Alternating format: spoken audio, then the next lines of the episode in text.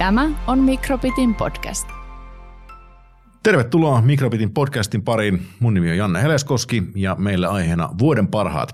Joulukuun Mikrobittiin tehtiin jälleen vuoden parhaat, tietenkin vuodelta 2022, mutta kun lehdessä aina tuppaa sivut loppumaan kesken, niin otettiin tekijät ja toimittajat itse piinapenkkiin kertomaan, että mistä on vuoden parhaat syntyneet.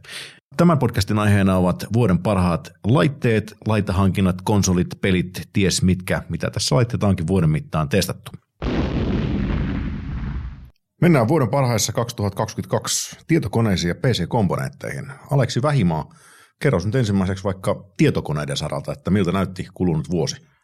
No kulunut vuosi oli aika mielenkiintoinen niin kuin monessa mielessä ja tuntuu, että nyt on taas vähän kriisitunnelmat vallitsee, kun äh, edelliset vuodet oli koronan ja etätöiden takia hyvät PC-valmistajille ja nyt taas myyntikäyrät on, niin kuin, no ei nyt ihan vapaa-pudotuksessa, mutta niin kuin selvässä laskussa, niin ehkä sellaista pientä paniikkimielialaa on, on näkyvissä. Ja yksi sellainen niin kuin aika pysäyttävä, mitä tuli, että niin kuin ihan uusia koneita – jotka on siis ollut myynnissä muutaman kuukauden ihan hyviä, jossa ei ole mitään vikaa, niin yhtäkkiä niin kuin näki, että myydään niin kuin, ö, monen sadan euron alennuksella, niin se kertoo siitä, että niitä ei mene kaupaksi, ja tota, sitten yritetään saada kaupaksi keinolla millä hyvänsä, niin sehän totta kai syö valmistajien katteet ihan täysin.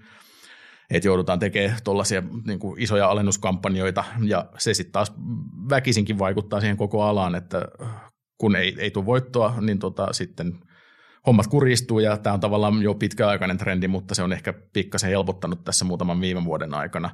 Ja tätä asiaa pahentaa se, mistä nyt esimerkkinä on tässä vuoden parhaissakin uusin Apple MacBook Air, että tota, Applehan on tuolla hintahaitarin yläpäässä aivan suvereeni ja niin kuin te, ainoa oikeastaan, joka tekee niin kuin merkittävää määrää voittoa siellä sen takia, koska sitten kun halutaan kallis ylellinen tietokone, niin se on erittäin todennäköisesti Apple-laite, ja Applen kannattavuus on ihan toisella tasolla kuin kaikkien muiden, muiden tietokonevalmistajien.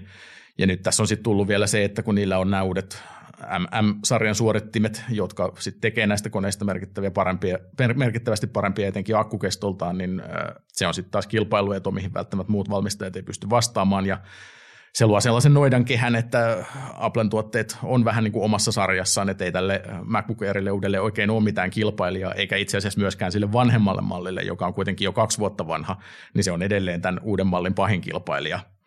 Niin se on kilpailijoille sitten aika kova pala yrittää kilpailla sen kanssa – kun ei sitä välttämättä niihin tuotekehityspanostuksiin ei silleen ole vaan rahaa, mikä tarkoittaa sitten sitä, että entistä useammin on tehty silleen, että heitetään vain komponentteja koteloon ja toivotaan parasta. Eli siellä on tosi tehokas prossu, voi olla erillinen näytönohjainpiiri vielä, sitten on iso akku, joka antaa paljon virtaa sille kuumana käyvälle prossulle ja näytönohjaimelle. Nämä tuottaa tietysti hirvittävän määrän lämpöä, ja sitten kun sitä lämpöä tulee, niin se pitäisi saada jotenkin ulos sieltä kotelosta. Ja helpoin tapa tehdä se on laittaa sinne riittävän iso jäähdytys, isoja tuulettimia, jotka käy kovilla kierrosluvuilla, mutta kun sitten taas ostajat haluaa niitä ohuita, kevyitä laitteita, niin tämä on mahdoton yhtälö. Ja viimeisen vuoden aikana on näkynyt tosi monta kertaa sellaista, että myydään konetta, joka on paperilla, siinä on tosi tehokkaat komponentit, mutta siinä on täysin riittämätön jäähdytys. Ja se ei vaan sen enempää prossusta kuin välttämättä näytönohjaimestakaan ei saada sellaisia tehoja ulos kuin mitä pitäisi saada, jos tavallaan operoidaan sillä ajatuksella, että prossusta saa suurin piirtein sen, sen tehon, mitä valmistaja sitten taas lupaa. Niin no, ostaja ei tavallaan voi millään tietää pelkästään siitä speksilistauksesta, että minkälaiset tehot se kone antaa ulos. Ja tässä on nyt vuoden parhaisiin, mä valinnut itse asiassa myöskin tämä Lenovo Legion 5 Pro peliläppären juuri siitä syystä, että se pitää, minkä se lupaa. Eli se on, ei kuulu peliläppäreistä suinkaan uhuimpaan päähän, vaan siinä on melko paksu runko, mutta se tarkoittaa, että siinä on sitten kunnollinen jäähdytys ja se antaa niistä komponenteista järkevät tehot, jotka on niin kuin kilpailukykyisiä parhaiden muiden kanssa – ja siitä niin kuin yksinomaan tavallaan se voi nostaa esimerkiksi siitä, että miten läppäri tehdään oikein. Eli ei yritä, yritetä tavoittaa mahdotonta, vaan pidetään ne odotukset realistisena. Se saattaa kuulostaa aika synkältä. Onko vaihtoehtona siis hankkia virtapihi energiatehokas Apple-läppäri tai sitten mennään suoraan peliläppäriluokkaan, jos haluaa Windows-läppäriä? Ei, ei tietenkään. Eli mä sanoisin, että vaihtoehto on se, että ei kannata laittaa hirvittävää määrää rahaa niihin kaikkiin tehokkaimpiin komponentteihin, ainakaan pelkän speksilistauksen perusteella, vaan mieluummin hankkia niitä keskisarjan. Et Core i5-prosessori lähes aina tarjoaa etenkin läppärissä älyttömän paljon paremman vastineen rahalle, sekä ylipäätään pöytäkoneessakin se on lähes aina parempi vaihtoehto, noin niin kuin jos hintatehosuudetta ajatellaan, mutta myöskin se, että se todennäköisemmin riittää se läppärin jäähdytys sille vähän vaatimattomammalle komponentille. Että tavallaan se lisärahapanostus usein tuo ihan olemattoman pieniä parannuksia sit suorituskykyyn ylipäätään, niin no, se on sellainen asia, mikä kannattaa tiedostaa, ja totta kai se myöskin, että kun on ostamassa läppäriä, niin jos löytää jonkun testin, tietenkin parhaassa tapauksessa on mikrobitin testi, mutta valitettavasti me nyt pystytään testaamaan vain mitättömän pieni osa markkinoilla olevista läppäreistä, mutta no nettihän on täynnä testejä, joissa on, on sitten vaihteleva määrä mittauksia, niin ennen sitä ostopäätöstä olisi kauhean tärkeää katsoa sitä, että miten se oikeasti suoriutuu niissä mittauksissa se läppäri ennen kuin sen ostaa juuri tämän takia, että se on vähän sikasäkissä tällä hetkellä. Sä mainitsit tuossa noita myyntimääriä. Onko se seurannut myyntimääriä kuinka tarkkaan? Mä olen miettinyt, että aika monella alalla oli huomattavissa verkkokaupassa ja, ja tietokoneissa komponenteissa ehkä sitä, että koronapandemian myötä tuli semmoinen piikki, mutta oliko se enemmänkin niin, että jo laskusuunnassa ollut myyntimäärä, vaan niin kuin, mitä mä kysyisin, laskumäärä vaan vähän loivistuu ja, ja nyt jatketaan sitä aiempaa jat- Joo, no se oli tällainen niin kuin pieni, pieni tasanne tai niin kuin loiva nousu tavallaan siinä laskusuuntaisessa käyrässä, joka on jatkunut vuosia ja tulee varmasti jatkumaan jatkossakin. Ja kysehän on yksinkertaisesti siitä, että tietokoneita ei nykyisin enää tarvita niin paljon kuin aikaisemmin.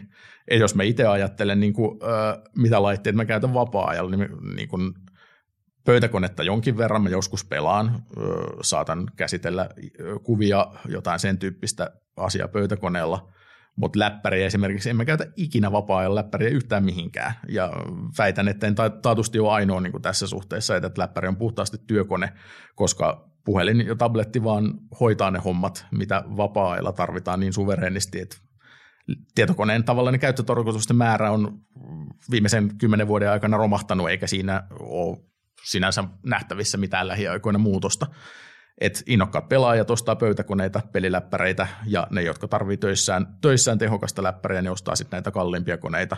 Ja sitten hyvin niin kuin ihmiskohtaisesti, että tarviiko sitä läppäriä välttämättä mihinkään, että ne ihmiset, jotka sitä johonkin tarvii, niin ostaa sitten ehkä sen halvan koneen, josta se ei valmistajille ihan hirveästi voittoa jää, joten ei ole sillä tavalla sellainen kauhean seksikäs tuoteryhmä, että siellä tapahtuisi hirveästi uutta ja niin kuin tuotekehitys laukkaisi eteenpäin, vaan kyllähän se, ne uudet asiat ja kiinnostavat asiat tapahtuu tässä kalliimmassa hintaluokassa. Aleksi Vähimaan, sä testaat tietokoneita ja tietokonekomponentteja myöskin bittiin. Miltä näyttää toi komponenttitilanne? Onko siellä tullut 2022 jotain erityisen kuumaa tavaraa ja miltä näyttää ylipäänsä vaikka komponenttien saatavuus? No kuumaa tavaraa on kyllä kirjaimellisesti, eli sittenhän puhutaan sellaisista – tuotteista, etenkin prosessoreiden puolella, jotka vaatii aivan älyttömästi jäähdytystä. Ja no, tässä on sitten taas se kontrastina tuohon äskeiseen läppäriasiaan, että kaikki huippuluokan prosessorit, niin niissä tavallaan jäähdytyksen suunnittelu ja toteutushan jää puhtaasti ostajan vastuulle.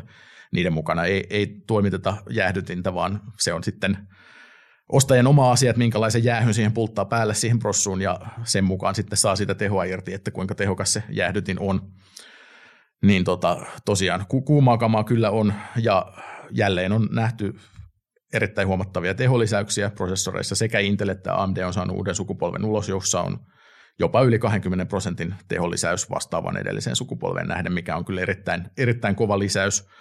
Ja näytönohjaimissa sitten taas Nvidian myöskin sukupolvien välillä on saatu tehohyppäys, mutta tässä vaiheessa on vielä vähän auki se, että miten se tehohyppäys toteutuu tuolla alemmissa hintaluokissa, että kun nyt on vaan uusim, uusimmat tämä RTX 4090, joka on tässä vuoden parhaissakin nostettu esiin, ja sitten sen hieman hitaampi ja halvempi, eli siis erittäin nopea ja erittäin kallis silti 4080-versio, mutta nämä halvemmat versiot on vielä julkaisematta kokonaan. Ja tällä nauhoitushetkellä niin AMDn ö, tota, RX 7000-sarja itse asiassa julkaistaan juuri tänään, ja siitä ei vielä testituloksia ole olemassa, mutta niitäkin varmaan muutama viikon sisällä saadaan ja nähdään, että miten se kilpailu sitten siitä muotoutuu sen jälkeen, kun ne on saanut mitattua, saatu mitattua ja ovat oikeasti markkinoilla, niin tota, miten se vaikuttaa hintatasoon. Mutta tällä hetkellä hän vaikuttaa vähän siltä, että kun tuo komponenttipula on ollut, ja nyt se on näiden huippuluokan komponenttien osalta ainakin helpottanut, eli tavaraa saa todella kaupan hyllyltä, mutta äh, hinnat on edelleen yllättävän korkeita mun mielestä siihen nähden, että noita saatavuusongelmia ei enää ole, ja mä veikkaan, että tässä on käynyt vähän sillä tavalla, että valmistajat on huomannut, että näistähän voi pyytää lähes mitä tahansa ja joku aina ostaa. Niin se ei välttämättä, se laskupaine ei ole nyt kovinkaan akuutti tässä vaiheessa, kun myydään pelkästään näitä huippuluokan komponentteja. Et siinä vaiheessa sitten kun ne halvemmat versiot tulee markkinoille, niin sitten toki ne kilpailee myöskin näiden kalliimpien kanssa, että ihmiset miettii, että ostaako tämä halvempi vai kalliimpi versio, niin sitten ne hinnat muotoutuu varmasti vähän eri asentoon sen jälkeen. Kiitos Aleksi. Kiitos.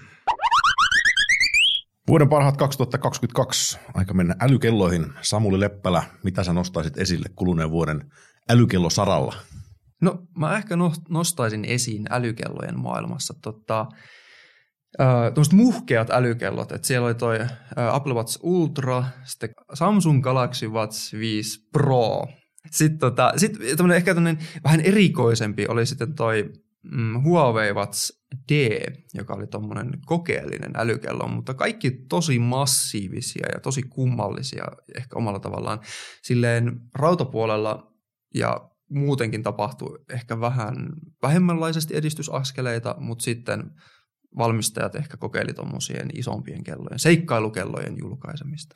Se on ehkä ihan tervetullut suunta, koska mä itse jonkun verran seuraan tuota rannekellomaailmaa ja siellä aika monet suosii kuitenkin isoja kelloja, niin, niin ehkä ne pienet älykellot on tavallaan jäänyt vähän paitsi on osittain senkin takia, että mm. jos tykkää isosta kellosta ranteessa, niin kyllähän noin noi uudet mallit tietysti semmoista, semmoista tarvetta sitten tyydyttää.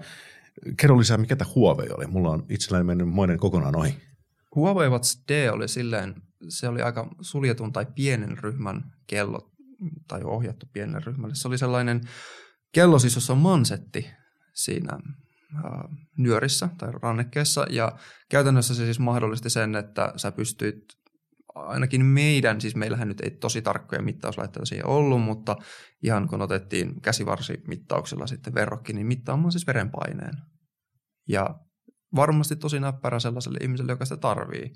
Et olihan se aika jykevän kokoinen kello, koska siellä on sisällä pieni pumppu siis, joka täyttää sen mansetin ja että se puristaa, ja niille, jotka ei tiedä mikä mansetti on, niin siis se hommeli, joka puristaa kättä mittauksen aikana.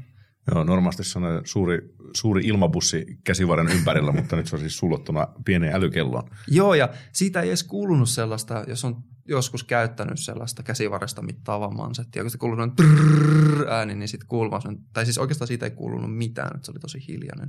Mutta kaikenlaista uutta niihin kuitenkin siis tulee vähitellen. Mm. Mä itse testasin ton Apple Watch Ultra, jonka sä myöskin nostanut tuossa vuoden mm. parhaat artikkelissa, ja sehän on tavallaan mielenkiintoinen pelinavaus, vaikka tekniikan taas on aika pitkälti sama kuin, kuin Apple Watch Series 8, mutta et isompi, isompi koko ja sitten vähän ominaisuuksia ääriolosuhteisiin, mutta täytyy sanoa, siis kokeilin esimerkiksi puheluja, mm. niin kyllähän kolme mikrofonia ja kaksi kaiutinta niin parantaa puhelulaatua aivan selvästi. Et, et, kyllä se täytyy myöntää, vaikka mä sitä ehkä omassa testissäni ja arvostelussa vähän, vähän mm. pilkkasin, niin kyllähän se petävä laite on, että kyllä tonnilla hyvän kellon saa. On, on. Ja nimenomaan nostin ehkä tuon tonnin, että ylipäätään se linja, että kellojen hinnat on aika selkeässä nousussa. Että ihan sillä halvimmassakin päässä huomaa sen, että alle 200 euron kelloja esimerkiksi on aika vähän tarjolla.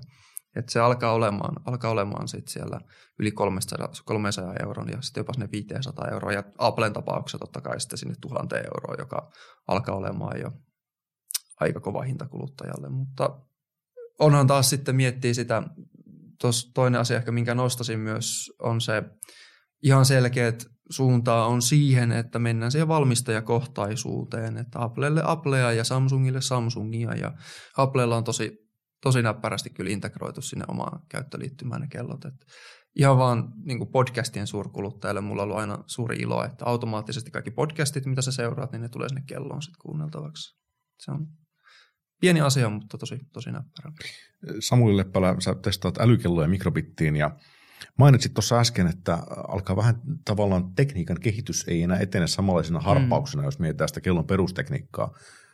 Varmaan tarkoittaa prosessoreita ja tämmöisiä, että et siellä on tavallaan vähän tilanne tasantunut, mutta miten sä näkisit Onko se hyvä vai huono asia, onko sillä merkitystä käyttäjälle?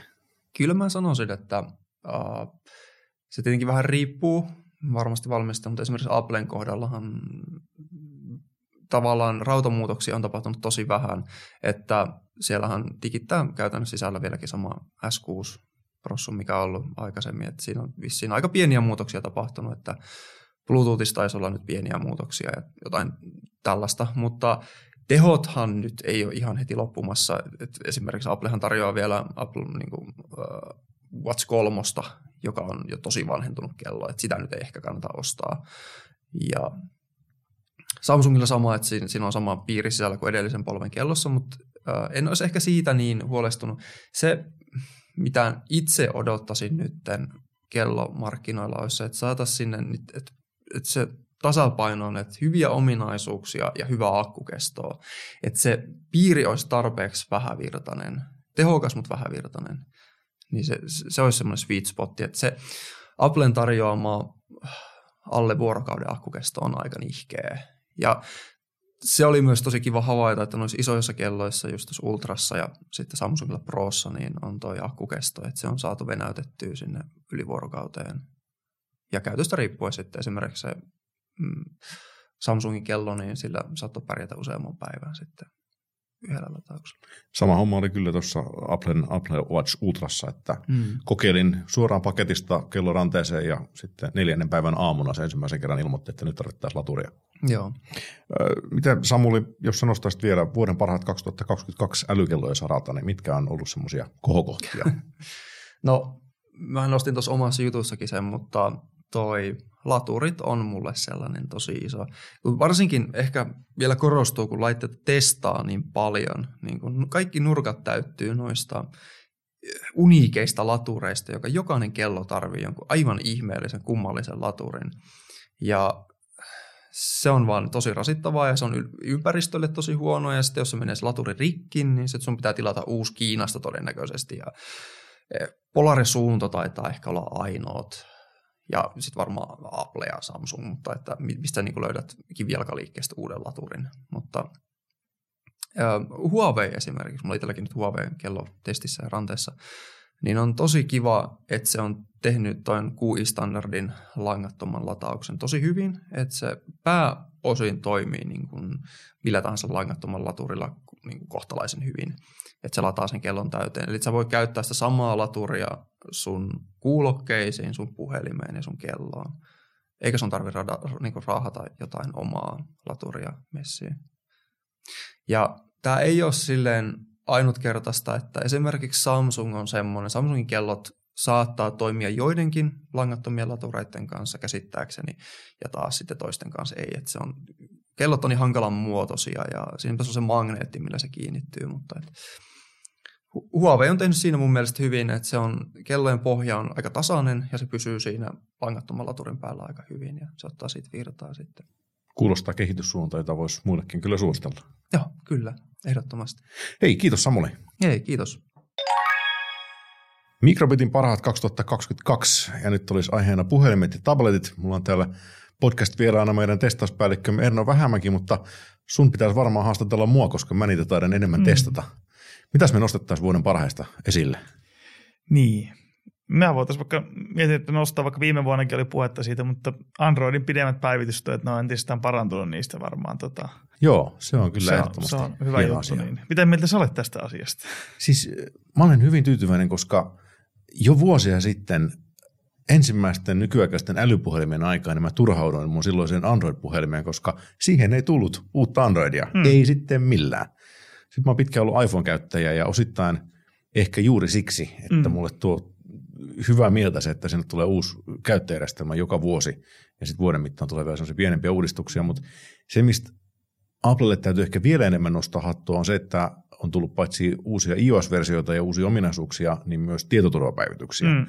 Ja se on myös asia, mikä Androidilla on pahasti laahannut jäljessä. Mm. Mutta siihen on nyt vihdoinkin sitten tullut korjausliikettä – Nythän on tähän mennessä sitten Samsung ja ihan hiljattain myös OnePlus mm. luvannut, että ainakin parhaille puhelimille niin neljä vuotta tai Kuuluuko sanoa, että neljä Android-versiopäivitystä ja viisi vuotta tietoturvapäivityksiä? Joo, näin, näin se on. Paitsi OnePlus jossain vaiheessa kyllä puhui neljästä vuodesta, en tiedä minkä takia, mutta niin, käytännössä niin. se tarkoittaa neljä Android-versiopäivitystä ja sitten viisi vuotta tietoturvaa. Ja Samsungillahan ne on myös halvempiin hintapisteisiin, että just niin kuin halvemmissa puhelimissa käytännössä Nokiahan, toi, se olisi nykyään se 3 plus 3 lupaus taitaa Joo. olla.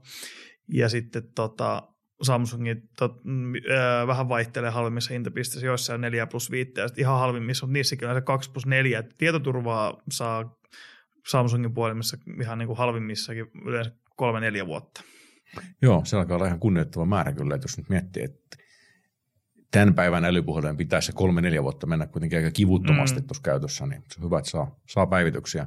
Mainitsit tuon Nokian, mä itse nostin tuossa vuoden parhaat artikkelissa tuon Nokian 3 plus 3 plus 3 lupauksen. Eihän se tosiaan enää noiden, noiden päivityslupausten osalta nouse kärkeen, mutta se kolmen vuoden takuu on mun mielestä ihan mukava asia kyllä. Että, että siinä ehkä uskaltaa luottaa siihen puhelimeen paremmin, mutta Sä olit itse, kun me tuossa keskusteltiin aikaisemmin, niin lievästi skeptinen näiden, näiden lupausten suhteen. Mitä sä oot mieltä tästä Nokian 3 plus 3 plus 3 mallista? Niin, mä mietin, että onko se kolmen vuoden, kolmannen vuoden takuu, niin kuinka paljon se muuttaa tilannetta ja paljonhan lisätakuita eri jälleenmyyjät niitä tarjoaa, niin onko se niin kuin, kuinka paljon erilainen niin kuin siitä, että sä menet ostamaan jostain operaattorilta ja saat sen kolmannen vuoden siihen päälle. Ja sitten mä mietin sitä, että kuitenkin Nokia ei ole mitenkään hirveän nopea päivittäjä ollut, että vaikka saat sen kolme vuotta, niin jos sä saat sen viimeisimmän kolmannen päivityksen vuoden myöhässä, niin onko se vähän silleen, että niin kuin, joo saa päivityksiä, mutta se, kun ne tulee hitaasti, niin se on, ei, ei ole ehkä niin, lupaus ei ole niin hyvä sitten lopulta kuitenkaan. Niin, niin. Tuo on tietysti hyvä, hyvä pitää mielessä, että me puhutaan nyt päivityslupauksista, mm. mutta meillä on tähän mennessä hirveästi päästy vielä näkemään, että miten ne lupaukset sitten pidetään. Mm. Niin, ja sitten Nokia, niillä on pidempään ollut tämä 2 plus 3 systeemi. Ja just siinä, että viime, viimeisimmät laitteet saattaa saada niin kuin puolitoista vuotta myöhemmin sen Android 12 päivityksen, joka on nyt ollut tosiaan puolitoista vuotta julkin, niin se on vähän silleen, että no, lupaus pidetään, mutta se on vaan tosi hidasta sitten. Ja sitten saattaa olla, että ihmiset on vaihtaneet jo puhelinta siinä vaiheessa, että kuinka se näkyy, että Androidilla tietysti on eri juttu kuin noilla tota, Applella, kun ne tulee aina niin saman tien jakeluun ja Android-puolella tietysti tehdään muutoksia ja omia käyttöliittymämuutoksia tota, tehdään, niin sehän hidastaa sitä ja haetaan sertifikaatteja eri paikoista, että se on vähän pidempi prosessi. Mutta Nokialla kuitenkin se on niin puhdas se Android, mä oon miettinyt, että mikä siellä kestää, että onko se sitten vaan, että ne yrittää patistaa piirivalmistajaa tekemään sen sopivaksi Androidille, niin kuin ne voi itse tehdä, mikä todennäköisesti tota noin, on se suurin syy siihen, että miksi ne on ollut niin hitaita, että ne ei keskisarjan piirejä saanut tai niitä piirivalmistajia niitä keskisarjan piirejä päivittämään siihen tulevaan tai uusimpaan Androidiin. Niin. Joo, muistan ainakin joskus joitain vuosia sitten Nokialla oli se ongelma, että kun mm. luvattiin kaikkein halvempikin puhelimia säännöllisiä päivityksiä, mm. mutta sitten halvempiin komponentteihin kuitenkaan saanut ajureita niin. valmistajalta. Niin, se on helppo luvata ja lupauksen pitäminen on. Niin, ja todennäköisesti tämän takia ne voi tulla just jonkun vuoden myöhässä, kun ne joutuu siellä niiden kanssa painimaan sitten, ja se on taas toisaalta varmaan se syy, minkä takia on käyttänyt niin monissa puhelimissa samoja piirejä, että on ihan kohtuullinen puhelin muuta, mutta se saattaa olla aivan alitehoinen prossu sitten, mikä sitten taas niin pilaa käyttökokemuksen täysin. Just näin.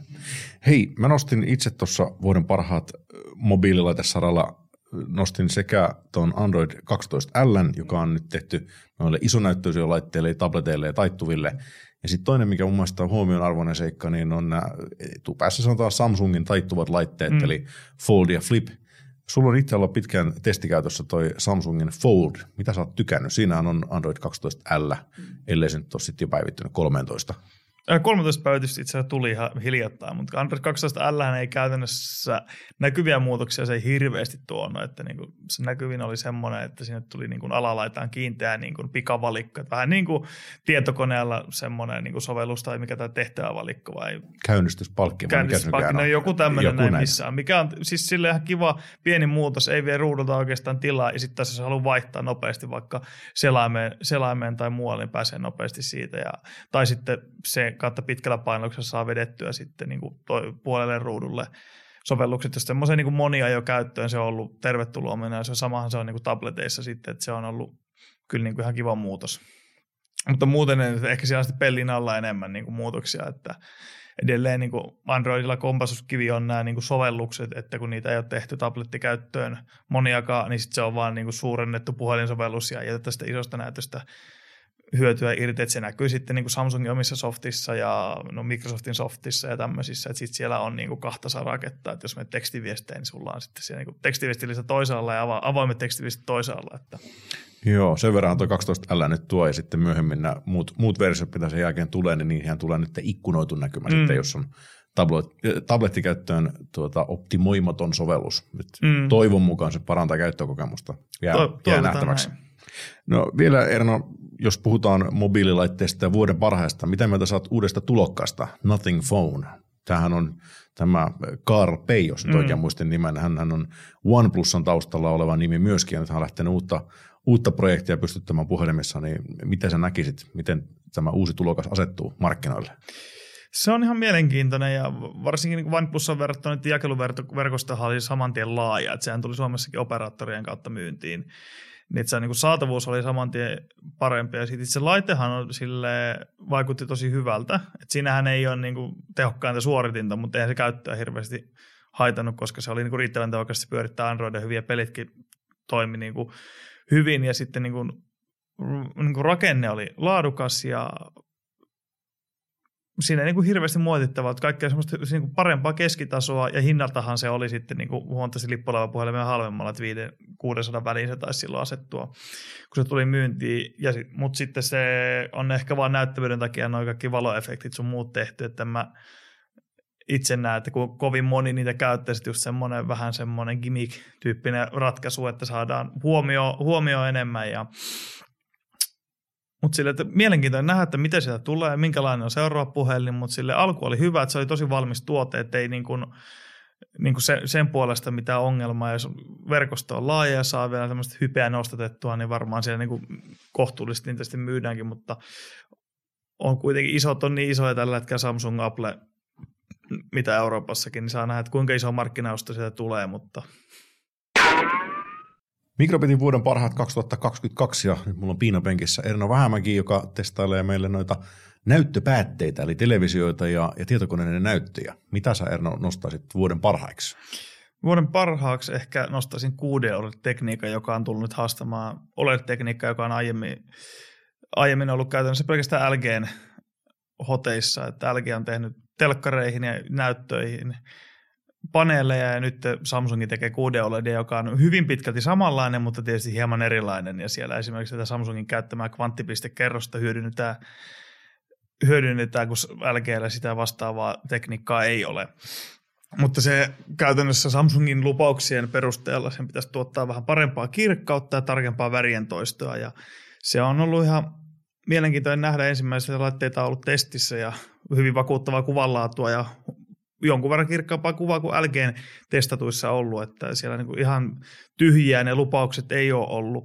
Ja sitten toki tämä niin kuluttajan kannalta hyvä, että vihdoin viime OLEDi, OLEDissa on kilpailua, kun aiemmin LG on tehnyt käytännössä kaiken, niin siellä ei ole ehkä semmoista kirittäjää ollut, että oltaisiin parannettu tekniikkaa ja ongelmakohtia paranneltu niin paljon, niin nyt kun semmoinen on, niin saa nähdä, mitä niin kuin seuraavina vuosina tapahtuu, että onko siellä tosi kova kilpailu ja se kuluttajat saa paljon parempia laitteita vai miten siinä sitten käy.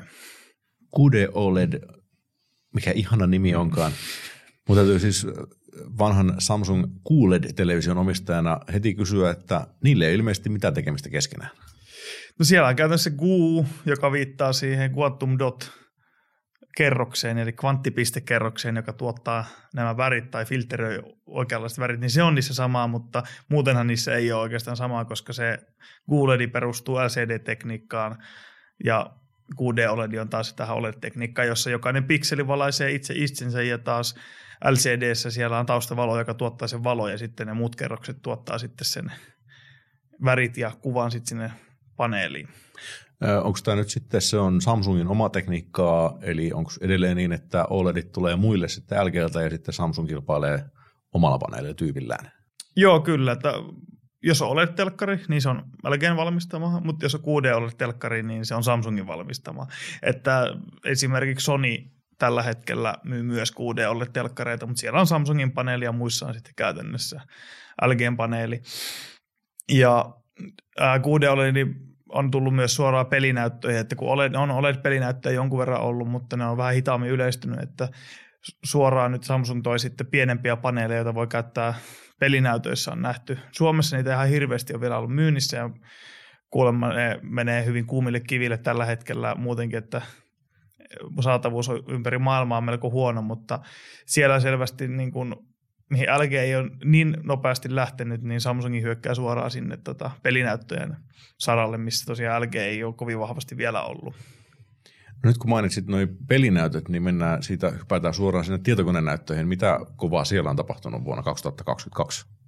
Hirveästi ei ole uudistuksia lopulta tullut, että on vähän tullut niin päivitettyä, jonkun verran tullut uusia mini-LED, mini-näyttöjä ja semmoista, mutta Samsungilla tuli ihan mielenkiintoinen tämä Odyssey Arc, semmoinen 55-tuumainen ja kaareva pelinäyttö, tai no että onko se suoraan pelinäyttö voi sillä se täysverinen älytelkkari se samalla on ilman viritintä. Mutta se oli kyllä mielenkiintoinen silleen, että se on 55 tuumana ja kaareva, niin sitten jos läheltä pelaa, niin siinä kyllä koko näkökenttä oikeasti peittyy sillä pelikuvalla ja pääsee mielenkiintoisesti sinne peliin hypättyä kunnolla mukaan. Et se oli semmoinen ehkä mielenkiintoinen uutuus, kallis sellainen, mutta semmoinen erikoista. Muutenhan niin ei hirveästi ole muuttunut, että pelinäyttöissä ehkä – se, mikä tuli konttorinäyttöihin jo, oli USB-C-telakointi, että USB-Cllä kun laittaa läppäriin kiinni, niin sä saat kuvan ja virrat läppäriin ja kaiken niin kuin tarvittava, kaikki tarvittava hoituu yhdellä johdolla, niin pelinäytöissä sitä ei ole näkynyt valitettavasti vielä oikeastaan yhtään, että sinänsä ymmärrän, että yleensä pelikoneet laitetaan kiinni, niin kuin, ää, pelinäyttö laitetaan kiinni pöytäkoneeseen ja siihen tarvitsisi DisplayPortin käytännössä, mutta se, että siinä on se vaihtoehtona se, että sä voisit USB-C kautta käyttää läppäriä silloin tällöin, kun haluaa, jos pitää jotain työasioita tai jotain muita asioita hoitaa läppärillä ja haluaa isomman näytön, niin se, sen simppelimpi käyttö olisi semmoinen toivottava asia tuonne pelinäyttöön, kun ne kuitenkin maksaa paljon ja käytännössä valmius siihen on. Niin minkä takia sitä ei sitten ole tehty, niin en, en tiedä, mutta se, semmoista sinne kaipaisi. Mitä jos puhutaan, nyt kun mainitsit liitännät, tässä mennään koko ajan näköjään tämmöisiä aasisilta eteenpäin, mutta mainitsit liitännät. Hmm. Mä kävin hiljattain ostaa oman kodiviidekeskuksen hmm. hilavitkuttimia ja jouduin välillä googlettaa, että mikä HDMI-letku on nyt oikein. Hmm. Mitä siellä tapahtuu tällä hetkellä? No HDMI nyt ei antanut karhupalveluksen kaikille, koska ne nimes uudelleen HDMit. Että aikaisemmin oli HDMI 1.4, joka on hyvin vanha, sitten oli 2.0, joka oli no, vanhempi siitäkin oli A- ja B-versio, että sen jälkeen tuli HDMI 2.1, jonka jälkeen ne ilmoitti, että hei, nämä HDMI 2.0 voi olla HDMI 2.1. Että käytännössä ne on yhtä sekavaa rupeaa olemaan kuin USBilla, että kukaan ei tiedä, että myydään jollain, jollain nimellä jotain ja kukaan ei tiedä, mikä tämä oikeasti niin kuin edes on. Että. Ja HDMI 2.1 käytännössä siellä niin kaistan leveys on kasvanut ja sen kautta on sitten saatu erilaisia peliominaisuuksia, vaikka konsolien kanssa saada 4K ja 120 Hz ja automaattisia pelitiloja ja vaihtuvaa virkistystajuutta, tämmöistä, mikä on PC-maailmasta tuttuja, mutta nyt tullut uusien tai uusien ja uusien pari vuotta vanhojen konsolien mukana tänne konsolin maailmaan, mutta sitten telkkarin valmistajat hirveän nihkeästi tuntuu näitä uusia HDMI 2.1 liitäntöjä käyttävät. Nytkin oli testissä tuo 4000 euron Sony telkkari, niin siellä kaksi HDMI 2.1 porttia ja kaksi HDMI 2.0 porttia. Ja toinen niistä todennäköisesti menee e-arkin kautta soundbarille tai jollekin viritin vahvistimelle, niin jos sulla on vaikka PC ja konsolikäytössä tai molemmat konsolit, niin sun pitää siellä niitä letkuja vaihdella sitten, että sä saat kaikki peliominaisuudet käyttöön, mikä tuntuu hassulta, että jos laite maksaa 4000 euroa, niin vaikka se liitäntä ei hirveän kallis ole siellä. että jos sulla on neljä liitäntää ja kaksi niistä on niinku uutta, ja se on outoa, että niinku tuommoisessa kohdassa ruvetaan säästämään. Joo, jotenkin kuvittelisin, että euron osa nyt olisi voinut sinne mukaan mm. vielä sujauttaa. Se on totta, se on totta. Kiitos Erna. Kiitoksia. Mikrobitin vuoden parhaita 2022 valitessa järjestettiin tietenkin myös lukija-äänestys ja lukijat äänestivätkin oikein kiitettävästi. Puhelimissa uudet iPhoneit ei lukijoita jaksanut suuremmin innostaa. Esimerkiksi Samsung Galaxy Z Fold 4 kiilasi niiden edelle, mutta jaetulle ykkössijalle nousivat Samsung Galaxy S22 Ultra sekä hieman yllättäen uusi tulokas Nothing Phone One. PC-komponentteja äänestettiin myös, ja siellä ylivoimaiseksi voittajaksi nousivat GeForcen RTX 4000-sarjan näytönohjaimet ja niistä erityisesti vielä RTX 4090.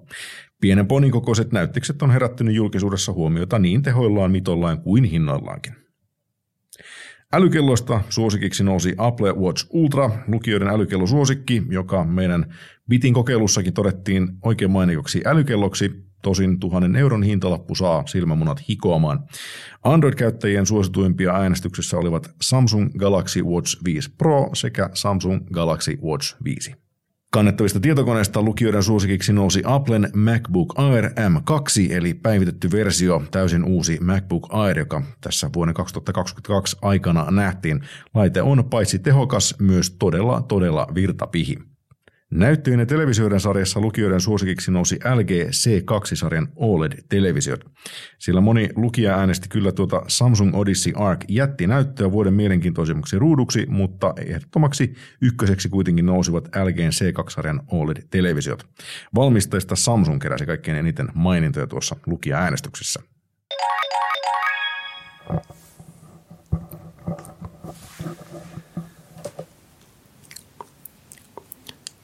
Kiitos